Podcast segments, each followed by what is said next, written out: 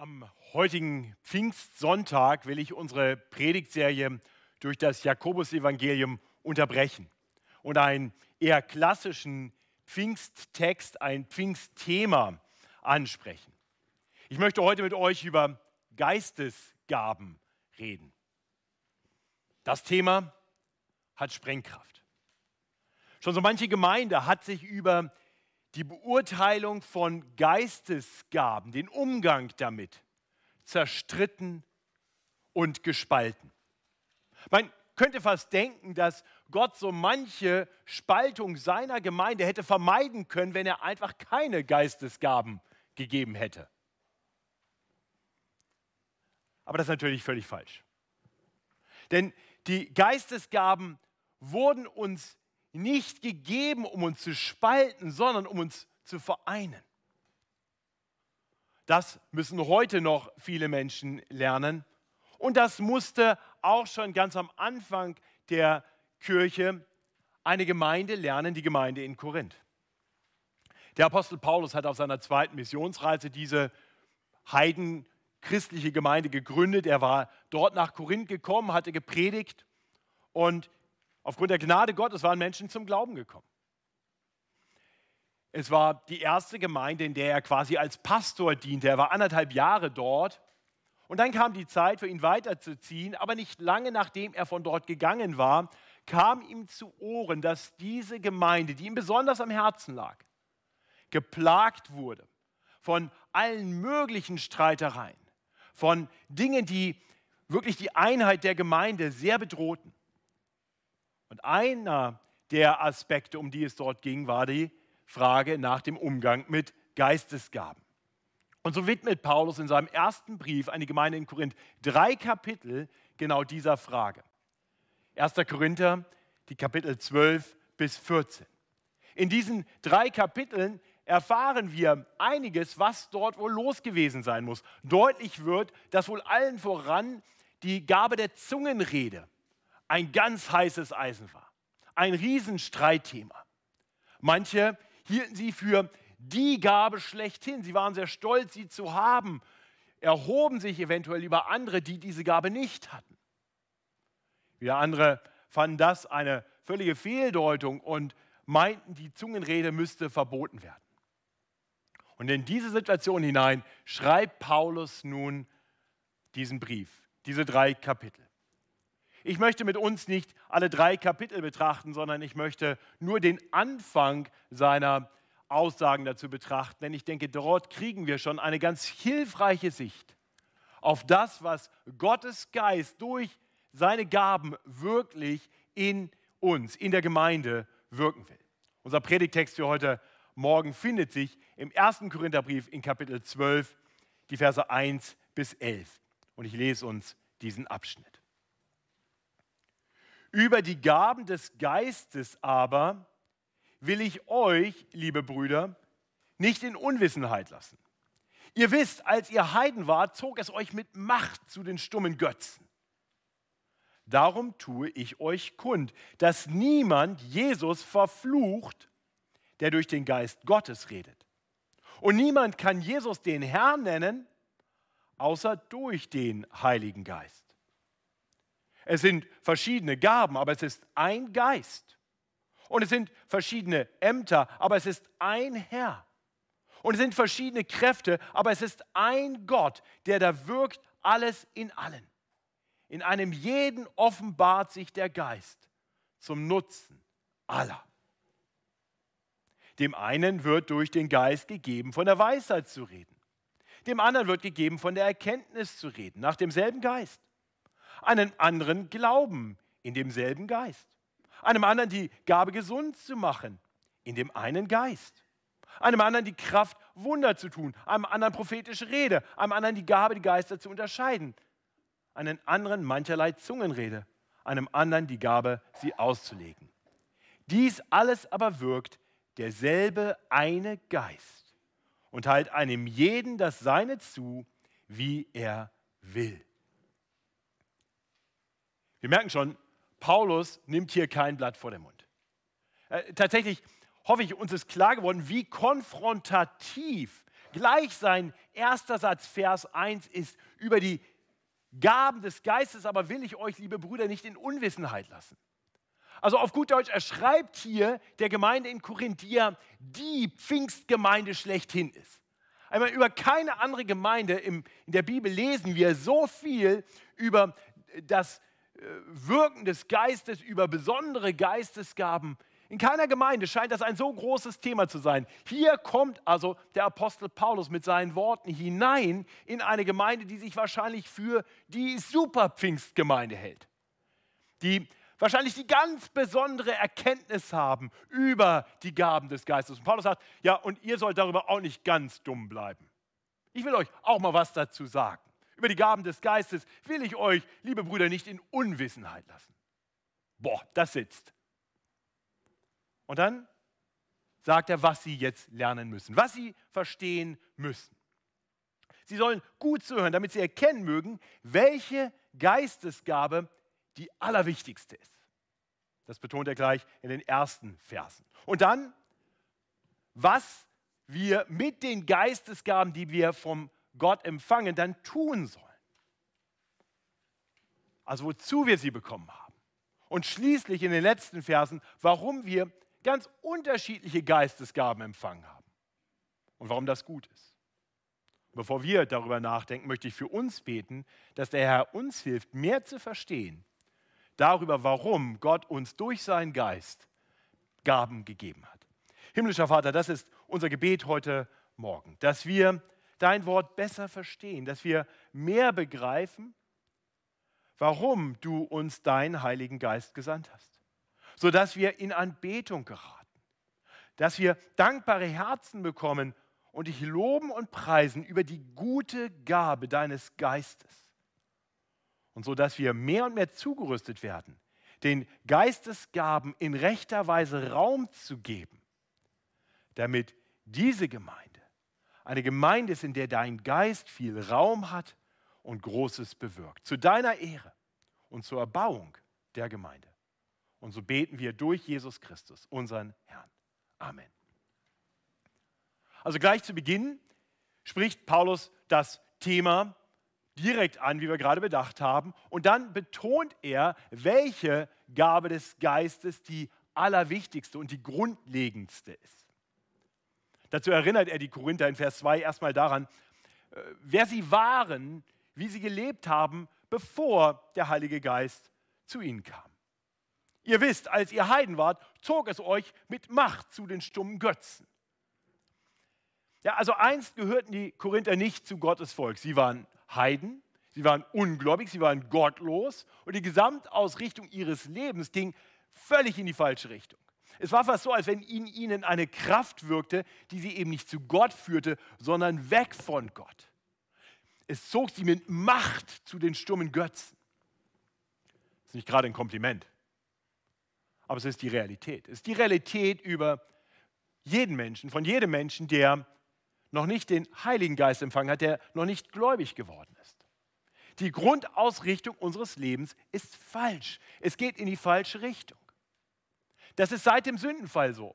Seitdem lebt Gottes Geist nicht mehr in uns Menschen und hat uns eben nicht mehr so orientiert, dass wir zu Gott hin orientiert sind, sondern, sondern seit dem Sündenfall sind wir losgelöst von Gottes Gegenwart in uns. Wir leben unsere eigenen Leben. Wir wollen nichts von Gott wissen.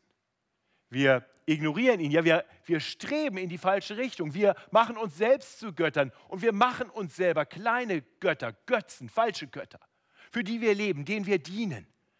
Da geht unser ganzes Leben hin. Es, es treibt uns mit Macht dahin. Das, das ist das Grundproblem aller Menschen und das war das Grundproblem der Korinther. Und Paulus erinnert sie daran. Ihr wisst doch, wie es früher bei euch war. Und zumindest die unter uns, die nicht als sehr junge Menschen, als Kinder zum Glauben gekommen sind, ich denke, wir, wir können das bestätigen. Wir wissen das auch. Unser Leben hatte eine andere Ausrichtung. Es, es musste sich etwas verändern. Und um diese Veränderung möglich zu machen, hatte Gott in seiner großen Gnade und Barmherzigkeit seinen eingeliebten Sohn in diese Welt gesandt. Er, er ist gekommen, um uns den Weg zu Gott wieder zu ermöglichen. Von Natur aus streben wir mit Macht in die falsche Richtung. Und weil wir nicht zu Gott wollen und so auch nicht mehr zu Gott können, kommt Gott zu uns Menschen. Er kommt in Jesus Christus. Er lebt unter uns das Gott hingegebene Leben. Das Leben, das eben nicht Götzen dient, sondern dem einen wahren Gott. Und so lebt Jesus. Er lebte voller Liebe, voller Hingabe zu Gott und zu den Menschen. Er führte das Leben, das wir alle hätten führen sollen, aber eben nicht führen wollten. Und dann nahm er die Strafe, die wir verdient hätten, weil wir alle gegen Gott rebelliert haben, weil wir ihn alle ignoriert haben, den Schöpfer und Herrn aller Dinge. Nahm er die gerechte Strafe für unsere Rebellion auf sich. Er nahm die Todesstrafe auf sich, als er am Kreuz von Golgatha starb. Sodass Menschen frei werden können von der Schuld, wenn sie ihm ihre Schuld geben. Er nimmt die Schuld auf sich und zahlt sie. Das ist grundlegend. Und, und das hatte Paulus, als er nach Korinth kam, den Korinthern verkündet. Und nicht nur das, er hatte sie dann auch dazu aufgerufen, diese frohe Botschaft im Glauben anzuerkennen. Anzuerkennen, dass sie das brauchen.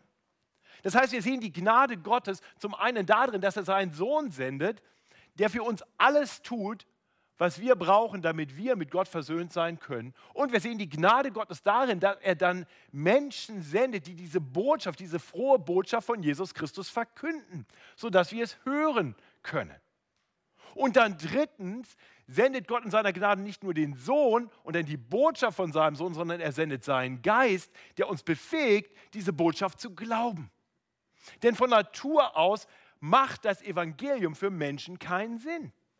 Sie sind taub für diese Botschaft. Sie sind blind. Sie können nicht erkennen, was Gott uns offenbaren will. Sie sind geistlich tot und nicht empfänglich für diese Botschaft. Das hat Paulus schon erklärt. In Kapitel 2 hat er deutlich gemacht, dass geistliche Dinge, wie das Evangelium, nur verstanden werden können durch den Geist Gottes. Das heißt, der Heilige Geist ist grundlegend dafür, dass wir uns abwenden von unseren falschen Wegen und uns hinwenden zu Gott. Und den Korinthern, den Paulus hier schreibt, den Christen in Korinth, verkündigt er, das hat der Heilige Geist in euch getan. Vers 3. Er hat euch eine Ehrfurcht vor Jesus gegeben, sodass ihr ihm nicht mehr verflucht, nicht mehr verspottet, nicht mehr verlästert. Darum tue ich euch kund, dass niemand Jesus verflucht, der durch den Geist Gottes redet. Und dann zum Zweiten wirkt der Geist in Menschen ein Bekenntnis, ein frohes Bekenntnis zu Jesus als ihrem Herrn. Und niemand kann Jesus den Herrn nennen, außer durch den Heiligen Geist. Das ist das große Wirken des Heiligen Geistes, das alle Korinther erlebt haben. Alle Korinther, die zur Gemeinde in Korinth gehören alle, die gläubig geworden sind. Und nur Missverständnisse auszuschließen, natürlich können Menschen mit ihren Worten sagen, Jesus ist Herr, ohne den Heiligen Geist zu haben. Das können wir ausprobieren, das kriegt jeder hin. Darum geht es hier nicht. Was, was Paulus hier meint, ist, ist ein, ein Bekenntnis, das aus einem Gläubigen, aus einem frohen Herzen kommt, ein ernst gemeintes Bekenntnis. Also ich wirklich zu Jesus bekennen. Das kann kein Mensch, es sei denn, dass der Geist Gottes anfängt, an einem Menschen zu wirken. Der Geist Gottes befähigt uns, Jesus wirklich im Glauben als unseren Retter und Herrn anzuerkennen. Darum geht es ihm hier. Das ist das größte, das wichtigste und das absolut grundlegende Werk, das Gott durch seinen Geist tut. Der Glaube ist die erste Gnadengabe und die eine Gnadengabe, die alle Christen empfangen. Darin sind wir alle eins. Jeder, der glaubt, hat den Heiligen Geist, denn ohne den Heiligen Geist könnten wir nicht glauben. Ich möchte dich heute früh fragen, glaubst du an Jesus Christus? Und damit meine ich, vertraust du ihm? Vertraust du darauf, dass er der menschgewordene Gott ist, der in die Welt gekommen ist, um um das Leben für dich zu leben, das du nicht gelebt hast und den Tod zu sterben, den du verdient gehabt hättest? Glaubst du, dass er auferstanden ist, dass er der lebendige Herr ist? Ist er der Herr deines Lebens? Bekennst du mit frohem Herzen und mit deinem ganzen Leben, Jesus Christus ist mein Herr? Wenn du das noch nicht tust, dann bete ich für dich dass die frohe Botschaft von Jesus Christus, von dem, was Jesus aufgrund der Gnade Gottes für dich getan hat, und das, was ich dir hier eben verkündigt habe, durch Gottes Geist in deinem Herzen einen Resonanzboden findet, dass du anfängst, das wirklich zu glauben. Dass du erlebst, wie Gott dich beschenkt mit diesem wunderbaren und diesem für das ewige Leben unabdingbaren Geschenk des Glaubens, dass Gott wirkt durch seinen Heiligen Geist. Möge Gottes Geist dein Herz auftun, sodass du Acht hast auf diese Botschaft. Und wenn es dafür noch mehr Erklärung braucht, das kann ich mir gut vorstellen, dann bitte komm und sprich mich an. Sprich vielleicht mit Christen, die du kennst, damit wir dir mehr erklären können und Gott dann diese Erklärung gebrauchen kann, um in deinem Herzen Glauben zu wirken. Die Korinther hatten das erleben dürfen. Sie durften glauben. Und, und so haben sie diese erste und wichtigste und grundlegendste Gnadengabe empfangen. Preis den Herrn. Preis den Herrn für seinen Heiligen Geist. Ich glaube, das dürfen wir an diesem Pfingsttag mal ganz bewusst sagen. Preis den Herrn für seinen Heiligen Geist, denn nur so können wir hier heute sitzen, denn der Geist wirkt Glauben. Der Geist öffnet Herzen. Der Geist macht Tote lebendig. Der Geist hilft uns, geistliche Dinge zu verstehen. Preis den Herrn, dass er uns seinen Geist gesandt hat. Daran erinnert Paulus die Korinther. Wenn wir über Geistesgaben reden, vergesst das niemals. Gottes Geist vereint uns mit Gott und miteinander. Durch Gottes Geist sind wir jetzt ein Leib Christi. Wir sind eine Gemeinschaft, die von Gott gestiftet wurde. Der Geist trennt nicht, er führt zusammen. Der Geist bringt Menschen zusammen aus unterschiedlichen Gesellschaftsschichten. Das war schon damals in Korinth so. Gerade im Kapitel davor hatte er beschrieben, wie ganz Reiche und ganz Arme zusammen in der Gemeinde sind. Sie leben das noch nicht so, wie sie sollten, aber es ist schon ein, eine Realität. Und so dürfen auch wir anerkennen, jung und alt, aus unterschiedlichsten Hintergründen, aus vielen verschiedenen Nationen, zusammengefügt durch den Geist, der Geist Gottes vereint. In den Versen 4 bis 7 sehen wir dann, wozu der dreieine Gott uns noch weitere Gaben gibt. Über die Gabe des Glaubens hinaus. So heißt es hier Vers 7. Ich lese uns diese Verse noch einmal. Es sind verschiedene Gaben, aber es ist ein Geist. Und es sind verschiedene Ämter, aber es ist ein Herr. Und es sind verschiedene Kräfte, aber es ist ein Gott, der da wirkt, alles in allem. Erstmal nur bis hierher. Wir sehen in, in diesem Dreiklang, also wie der dreieine Gott die, die Vielfalt der Geistesgaben zur Wirkung bringen will. Ja, drei Aspekte. Vers 4. Es sind verschiedene Gaben, aber es ist ein Geist. Hier geht es also um die verschiedenen Gaben, die der eine Geist gegeben hat. Wir, wir, wir Christen sind nicht alle in gleicher Weise begabt. Ich werde später noch mehr dazu sagen. Im dritten Punkt kommen wir zu äh, verschiedenen Gaben, die der Geist gibt. Hier möchte ich nur so viel sagen. Wir alle haben Gaben von Gott empfangen. Manche Christen fragen sich ja, welche Gaben habe ich denn? Und dann soll man Gabentests machen und so. Kann man alles machen, habe ich nichts dagegen. Bin aber nicht so überzeugt davon, dass das wirklich so schwer ist zu erkennen. Äh, weil, weil, weil dahinter da manchmal so ein Denken steckt, dass Gott uns Menschen geschaffen hat mit bestimmten Fähigkeiten, die wir einfach so haben. Und dann kommt der Heilige Geist und tschupp, gibt er uns irgendwie ganz andere Dinge. Aber es ist der eine Gott, der, der alles wirkt, der uns gemacht hat und der uns jetzt seinen Geist einbläst. Und ich, und ich glaube, es ist besser, über Geistesgaben so zu denken, dass wir sagen, was der Geist letztendlich tut, er, er, er bringt in uns das zur wahren Entfaltung, was Gott schon von Anfang an ins hineingelegt hat. Gott ist ja nicht überrascht davon, oh, jetzt sind die auf einmal Christen geworden. Wenn ich das gewusst hätte, hätte ich ihnen vorher andere Dinge gegeben. Nein, Gott hat uns Dinge gegeben und durch seinen Geist werden jetzt die Fähigkeiten, die wir haben, aktiviert, um, um damit das zu tun, wozu wir sie wirklich empfangen haben, um, um Gott damit zu ehren, um anderen damit zu dienen. Natürlich verändert der Geist uns auch. Es gibt Dinge, die in uns völlig brach liegen, weil wir selbstzentriert gelebt haben, bevor Gott in unser Leben kam. Und dann aktiviert der Geist in uns etwas, was, was vorher so noch nicht sichtbar war. Das kann gut sein. Dann probier dich aus. Sieh, wo Gott dich in besonderer Weise gebrauchen möchte. Bring dich ein. Probier dich aus. Und du darfst wissen, Gott hat dir Gaben gegeben. Und manche der Geistesgaben, die in der Bibel erwähnt werden, haben tatsächlich etwas mehr mit Charakter zu tun, mit unserem Wesen zu tun. Dinge, die aus der Freundlichkeit herauskommen. Gastfreundschaft zum Beispiel ist eine wunderbare Geistesgabe. Tatsächlich ist es manchmal so, dass, dass Menschen in dem Moment, wo der Geist anfängt an ihnen zu wirken, auf einmal ein Herz der Liebe bekommen und in ganz neuer Weise sich öffnen für Dinge, die sie zuvor vielleicht nicht getan hätten. Das wirkt der Geist.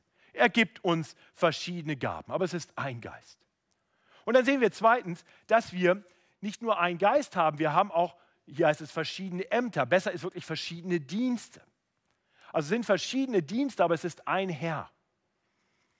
Der Herr Jesus Christus gebraucht also die Gaben, die Gott uns durch seinen Geist gegeben hat, damit wir ihm und seiner Gemeinde nun damit dienen können in verschiedenen Bereichen. Manchmal leiten Menschen ab, weil sie eine bestimmte Gabe haben, dass sie nun Anspruch haben auf einen bestimmten Dienst. Also zum Beispiel, ich habe eine Lehrgabe, ich habe den Anspruch, Pastor zu sein. Das ist meine Berufung quasi. Stimmt aber nicht. Es kann sehr gut sein, dass du die Lehrgabe hast, aber es gibt verschiedenste Dienste, in denen Gott deine Lehrgabe vielleicht benutzen will. Vielleicht will er sie nutzen im Kindergottesdienst oder im Hauskreis oder im Frauenbibelkreis. Vielleicht mehr in der Seelsorge, vielleicht in der Evangelisation oder vielleicht auch in Predigtdiensten. Du hast die Gabe bekommen und nun schau, in welchen Dienst dich dein Herr führt. Wo sind Nöte? Wo wirst du gebraucht? Ähm, der, der Herr gibt dir nicht einfach einen Dienst von oben herab, sondern er gibt ihn dir typischerweise durch die Umstände, in die er dich hineinstellt. Es kann also gut sein, dass du in dieser Gemeinde eine Lehrgabe im Kindergottesdienst ausübst und dann von hier wegziehst in eine andere Gemeinde, wo weniger Menschen sind, die eine Lehrbegabung haben und auf einmal übst du die gleiche Gabe dort im Predigtdienst aus. Und dann ziehst du wieder woanders hin und da sind ganz tolle Prediger und da wirst du da nicht gebraucht, aber du wirst als Hauskreisleiter von Gott gebraucht. Also wir sehen den Unterschied. Es gibt viele Gaben und wir sollten uns mit unseren Gaben einbringen und wir sollten sie da einbringen, wo sie benötigt werden, wo unser Herr uns einen Raum dafür gibt gibt verschiedene Dienste oder auch Ämter, wie hier in der Luther-Übersetzung. Aber es gibt den einen Herrn, der uns gebrauchen möchte. Und schließlich spricht Paulus dann von verschiedenen Kräften oder Kraftwirkungen, mit denen Gott diese Gaben dann gebraucht in den verschiedenen Diensten.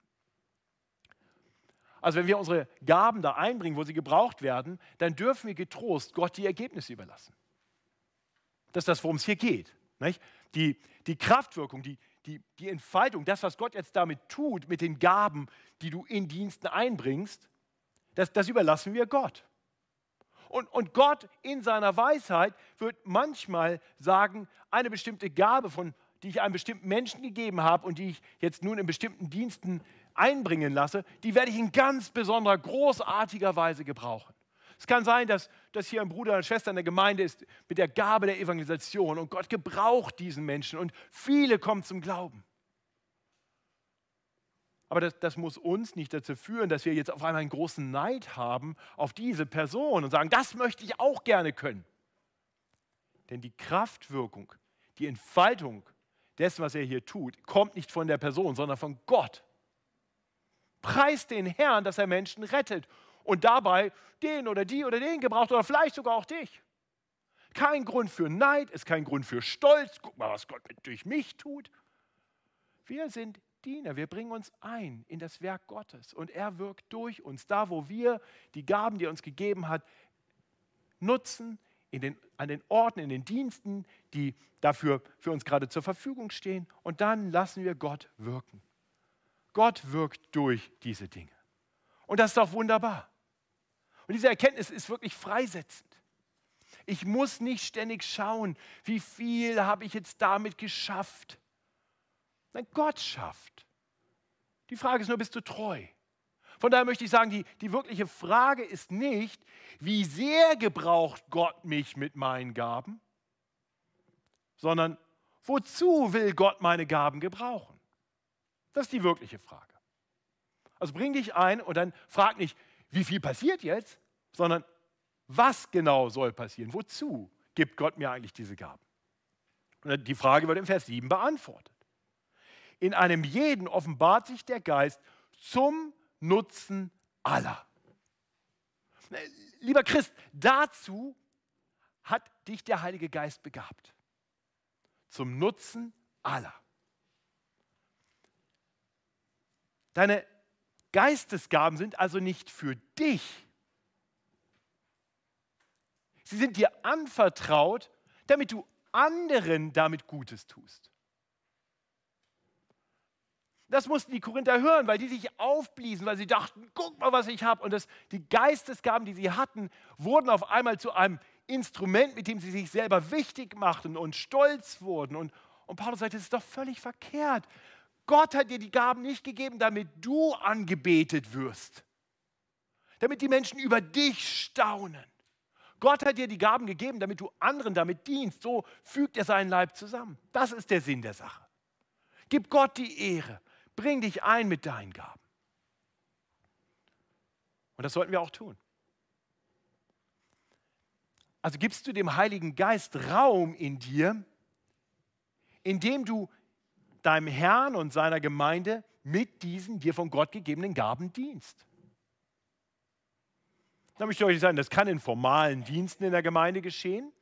Es gibt jede Menge Dienste, die besetzt werden müssen in jeder Gemeinde und es gibt immer noch mehr Dienste, die man anfangen könnte. Es können formale Dienste sein. Wenn ihr Fragen dazu habt, was für Dienste es hier in der Gemeinde gibt, dann könnt ihr unten im, im Foyer, seht ihr in diesem Seitengang gegenüber von den Toiletten, seht ihr verschiedene Dienstbereiche mit verschiedenen Diensten aufgelistet. Könnt ihr mal schauen. Vielleicht seht ihr da irgendwas, wo ihr sagt, Mensch, da könnte ich mich mit den Gaben, die ich habe, auch einbringen. Dann steht da auch gleich eine Ansprechperson, bei der ihr euch melden könnt. Oder ihr schreibt an, an Bettina Sylop im Gemeindebüro und äh, die ist immer gerne bereit, Menschen zu helfen, ihre Gaben einzubringen in formale Dienste in der Gemeinde. Aber ich möchte deutlich sagen, es kann auch ganz informell sein. Äh, mit den Gaben kann ich dem Herrn und seiner Gemeinde dienen, auch da, wo nicht offiziell ein Dienst, ein Amt dahinter steht. Äh, zum Beispiel einfach, indem ich sage, ich möchte mehr Gastfreundschaft üben.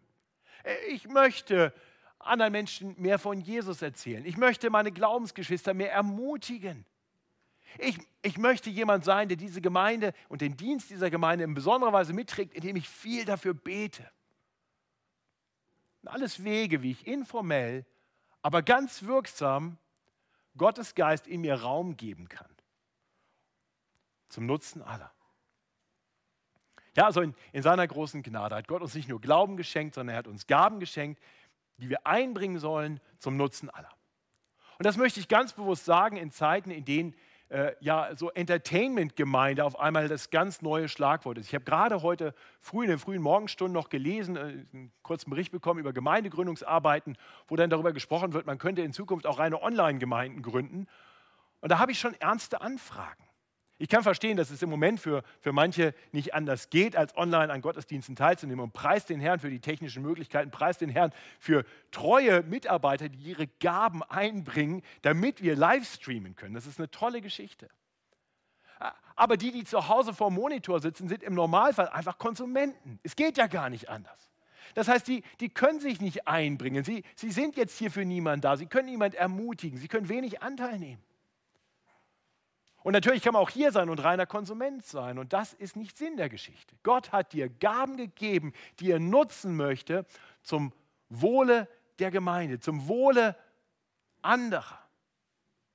Ich möchte uns Mut machen, so zu leben, uns einzubringen in das Gemeindeleben, uns mit den Gaben einzusetzen, die uns Gott durch seinen Geist gegeben hat, in Diensten, in die uns der Herr führt und dann Gott Raum zu geben, um durch uns in Kraft zu wirken. Das, was wir in den Versen 7 bis 10 sehen.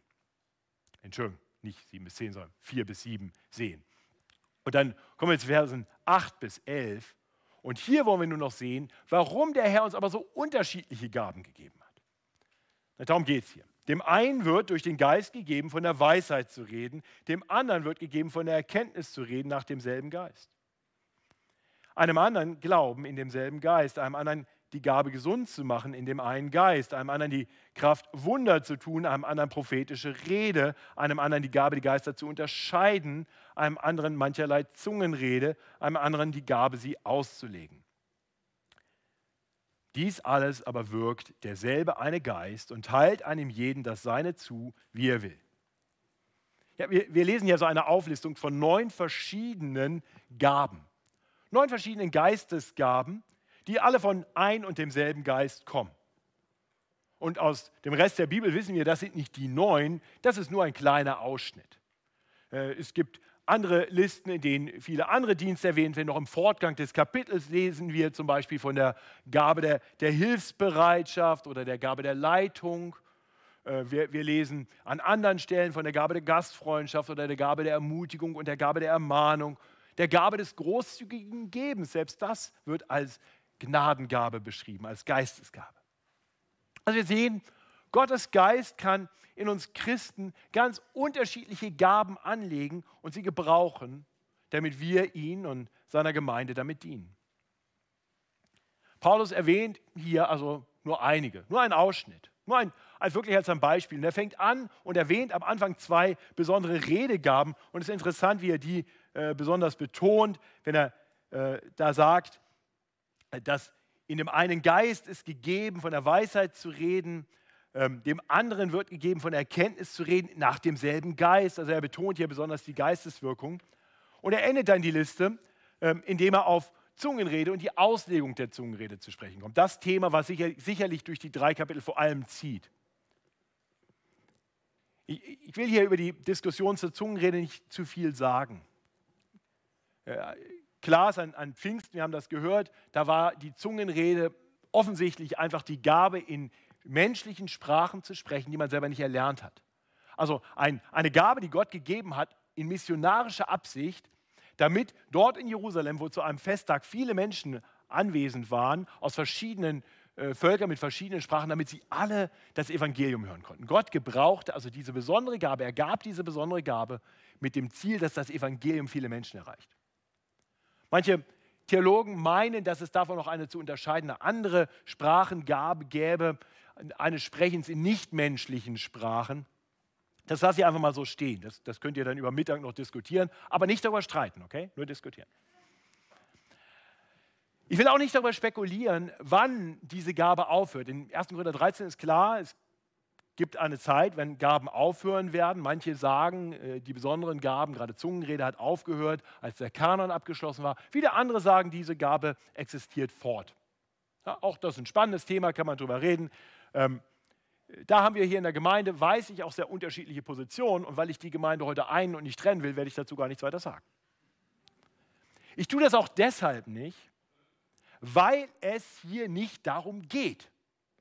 Paulus hat nicht das Anliegen, uns hier etwas Wesentliches darüber zu sagen. Paulus geht es hier dabei darum, deutlich zu machen, dass die Vielzahl und die Verschiedenartigkeit der Gaben etwas besonders Gutes und Wichtiges ist. Und er macht im Fortgang deutlich, die Zungenrede mag weiter existieren. Also in Korinth gab es sie. Ja, da war der Kanon natürlich noch nicht abgeschlossen, keine Frage, aber äh, in Korinth gab es diese Gabe, da habe ich keinen Zweifel dran. Was auch immer sie genau war. Aber Paulus macht deutlich, diese Gabe ist nichts Besonderes. Sie ist einfach eine Gabe und sie ist eher eine Gabe einer untergeordneten Bedeutung. Das macht er dann im Fortgang von Kapitel 12 deutlich. Und deutlich macht, dass die nicht spektakulären Gaben, mit denen man einfach im Stillen irgendwo dient, eigentlich wichtiger sind als diese Brimborium großen Gaben. Und er macht dann in Kapitel 14 deutlich, dass es mit der Zungenrede ein großes Problem in Korinth gab. Das heißt nicht grundsätzlich mit der Zungenrede, aber so wie sie in Korinth praktiziert wurde. Das Problem war, dass die Leute sie selbstsüchtig anwandten und damit niemandem gedient war. Die Gemeinde wurde dadurch nicht erbaut und das kritisiert Paulus in Kapitel 14 und sagt, das ist doch besser, Redegaben zu haben, mit denen wir andere ermutigen und ermahnen. Auferbauen. Denn darum geht es. Einem jeden offenbart sich der Geist zum Nutzen aller. Kein Spielzeug für dich, sondern zum Segen für andere. Und damit korrigiert Paulus hier falsches Denken. Falsche Denken, dass manche Gaben besonders wichtig seien, besonders bedeutend seien, dass man die unbedingt haben muss und dass es darum geht, irgendwie selbst da ganz viel von zu haben. Paulus sagt, der wirkliche Segen, und das wird im Fortgang von Kapitel 12 noch weiter ausgearbeitet, der wirkliche Segen liegt in der Vielfalt, in der Vielgestaltigkeit. Das ist Gottes Wille. Das ist kein Zufall, dass du diese und nicht diese Gabe hast. Dies alles aber wirkt derselbe eine Geist und teilt einem jeden das Seine zu, wie er will. Gott gibt dir, was er dir geben will, um mit dir das zu tun, was er durch dich tun will. Und das sollten wir dankend annehmen. Sagen, danke Herr für die Gaben, die du mir gegeben hast. Nun zeig mir, wie ich sie einbringen kann, sodass ich anderen damit zum Nutzen werde und du es gebrauchst in deiner Kraft. Das sollte unsere Haltung sein. Das ist die wirklich relevante Frage für uns. Wie kann ich selbst meine mir von Gott gegebenen Gaben zum Nutzen anderer einsetzen? Denn nach seinem Willen hat der Herr einem jeden Gaben gegeben. Und ihr Lieben, wenn ich mich in dieser Gemeinde umschaue, dann bin ich so dankbar. Ich bin so dankbar für die Vielfalt der Gaben. Äh, erleben wir das nicht, was für eine Vielfalt von Gaben wir haben? Stellt euch mal vor, Gott hätte nur einige wenige begabt und dann hätte ich hier heute singen müssen. Auweia. Oder wir hätten nur Leute, die gut singen können, aber niemand, der sich mit Technik auskennt. Oder stellt euch vor, wir hätten zwar hier diesen Bereich sehr gut abgedeckt, aber niemand, der das Wort auslegen kann. Oder stellt euch vor, wir hätten niemanden, der die Leute überhaupt freundlich begrüßt, der ein Herz hat, einfach anderen zu dienen im Hintergrund. Niemand, der dafür sorgt, dass dieser Raum vorbereitet ist, dass er sauber ist, dass die Stühle gestellt sind. Niemand, der bereit wäre, nachher zu dienen und sauber zu machen. Ja, wir haben eine solche Vielfalt an Diensten. Leute, die das schön dekorieren, wunderbare Blumen hinstellen, damit wir eine schöne Atmosphäre haben. Gott segnet uns durch die Vielfalt der Gaben. Es ist doch wunderbar zu sehen, wie sich, wie sich ganz unterschiedliche Menschen einbringen können an ganz unterschiedlichen Orten. Und all das macht die Gemeinde erst zu dem, was sie wirklich ist. Sehen wir nicht die Weisheit Gottes darin? dass Gott uns so unterschiedlich begabt und uns zusammenstellt durch seinen Geist? Ihr Lieben, so möchte ich uns Mut machen, dass wir dem Geist ganz viel Raum geben, indem wir uns einfach mit dem einbringen, was wir haben. Fröhlich da, wo Gott uns hinstellt. Sichtbar oder im Verborgenen. das mussten die Korinther lernen. Es geht ja nicht darum, dass, dass die Leute dich bewundern, weil du so tolle Gaben hast. Klar, manche Dienste sind sehr öffentlich. Aber in letzter Instanz kann es nicht darum gehen, dass wir am Ende sagen, Mensch, Celine und Olaf und Gideon und äh, Stay und äh, Janis haben so wunderbar Musik gemacht oder Matthias hat so toll gepredigt. Am Ende hoffentlich sagen wir alle, preis den Herrn, dass er zu uns gesprochen hat. Preis den Herrn, dass wir ihn anbeten konnten miteinander, angeleitet. Das heißt, es geht nicht darum, dass wir uns irgendwie selbst verwirklichen, sondern dass wir Gott Raum geben, um sein Werk zu tun und ihm darin die Ehre geben. Und deswegen ist es gut und richtig, auch im Verborgenen zu dienen. Das ist eine wunderbare Sache, im Verborgenen zu dienen. Denn es sind nicht unsere Gaben, es sind die Gaben des Geistes. Und wir lassen sie einfach durch uns wirken, da wo Gott uns hinstellt. Und, und wir sollten erkennen, diese Gaben sind eben gegeben für andere. Das heißt, wir, wir wollen vielleicht im Verborgenen, vielleicht im Sichtbaren, immer darauf bedacht sein, nicht, was kriege ich jetzt daraus? Das heißt, kann ich jetzt mit meiner Gabe machen, was mir gefällt? Also Chris denkt sich vielleicht schon die ganze Zeit, Mensch, hätte der Matthias mich heute mal predigen lassen? Nein, er hat seine Gabe heute anders eingebracht, weil, weil das die Platzanweisung für heute war. Und, und hat das mit Freude getan und gerne getan. Preis den Herrn dafür. Und so, und so sollten wir da, wo Gott uns hinstellt, einfach unsere Gaben einbringen weil uns die Gaben sowieso nicht gegeben sind, damit sie uns selbst segnen, sondern damit wir andere damit segnen. Unseren Segen empfangen wir nicht durch die Gaben, die Gott uns gibt, primär, sondern durch die Gaben, die, die andere einbringen. Das, das ist das ganze Prinzip. Du kriegst die Gaben von Gott gegeben zum Nutzen anderer. Und die kriegen ihre Gaben gegeben zum Nutzen anderer. Und so werde ich gesegnet durch die Vielfalt der Gaben in der Gemeinde man einen amerikanischen Präsidenten gegeben haben, der gesagt hat, frag dich danach, was deine Gaben für dich tun können. Ja, ich glaube, der hat es ein bisschen anders gesagt. Und frag, was du damit für den Herrn tun kannst. Ihr Lieben, und wenn wir dieses Prinzip verstanden haben, glaubt ihr dann, ist noch Raum für Spaltung aufgrund von Geistesgaben? Seht ihr, wie Geistesgaben uns zusammenbringen, uns vereinen, uns segnen? Ich möchte dem Herrn danken für die grundlegendste Gabe des Glaubens, durch die wir eins sind in seinem Leib. Und durch viele andere Gaben, die er uns gegeben hat, durch die wir einander segnen und bereichern können. Himmlischer Vater, wir wollen dir danken. Danken für die gute Gabe des Glaubens. Danke, dass du uns gesegnet hast mit der Erkenntnis, mit geistlicher Erkenntnis, die wir in uns nicht hatten, sodass wir uns abwenden konnten von den falschen Wegen, auf denen wir einst waren. Herr, wir wollen nie vergessen, dass das die größte und beste und wichtigste Gabe ist und wir wollen dich preisen dafür. Dir gebührt alle Ehre. Und danke, dass du in deiner Weisheit uns befähigst, auch einander zu dienen, zum Nutzen anderer unsere Gaben einzubringen. Ich danke dir für Geschwister hier in dieser Gemeinde, die das auf wunderbare Weise tun. Demütig persönliche Präferenzen hinten anstellen, oft im Verborgenen, weil sie erkennen, dass die Gaben, die ihnen von dir gegeben sind, gegeben wurden zum Nutzen anderer nach deinem Willen.